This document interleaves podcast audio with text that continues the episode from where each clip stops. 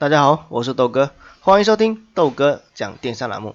这里是喜马拉雅 FM，我和大家分享电商思维的平台。喜欢豆哥的节目的朋友，欢迎打赏和订阅。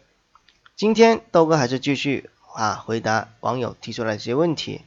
其中的话呢，有一个网友是这么说的，他说豆哥，宝贝上架之后直接修改下架时间会影响这个搜索权重吗？我的店铺新品很多，一个星期大概有七到十个款。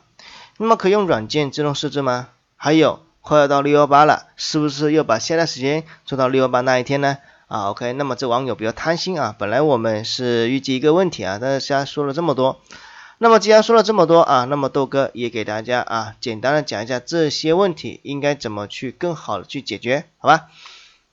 首先的话呢，修改下单时间最好是在宝贝下架之后去修改，这样的话呢影响最小。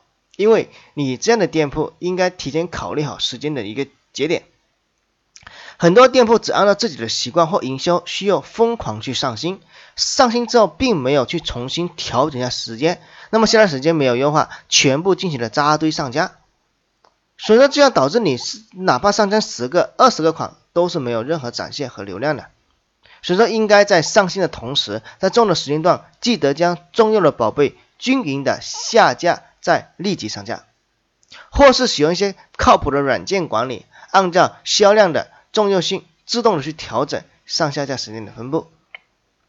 那么上架时间就两种，要么是错开高峰期，要么是迎接高峰竞争。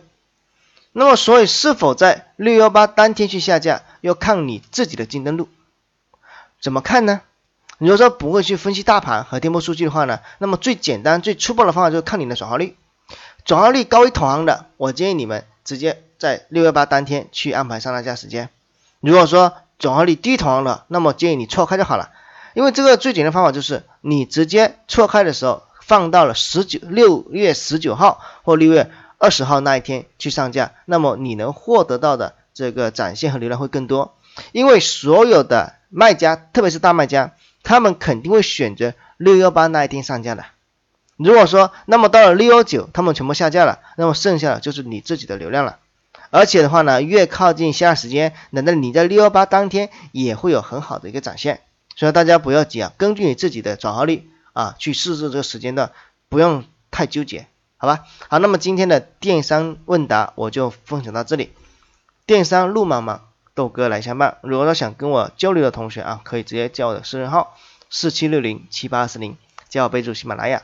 我们一起交流，也可以分享给你身边需要的人，让他们少走弯路啊！我们明天再见啊！我们明天。